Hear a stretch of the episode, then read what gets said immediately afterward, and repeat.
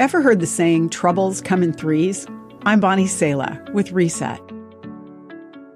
William Shakespeare once put it like this When sorrows come, they come not single spies, but in battalions.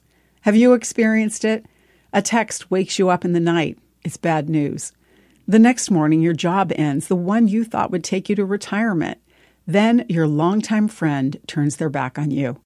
You are experiencing what the Bible calls problems and trials, part of living in an imperfect, broken world. In the world, said Jesus to his disciples, you will have trials and sorrows.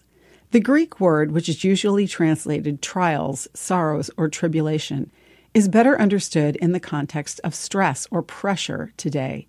It literally means a compressed or narrow way, stress which you certainly didn't ask for but can't avoid. When Jesus talked to the disciples about stressful troubles, he gave them hope, saying, But take heart, because I have overcome the world.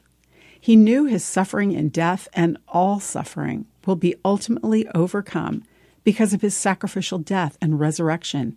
Right in the middle of the trials and sorrow, though, he said, I am not alone because the Father is with me. Jesus follower, you also are not alone.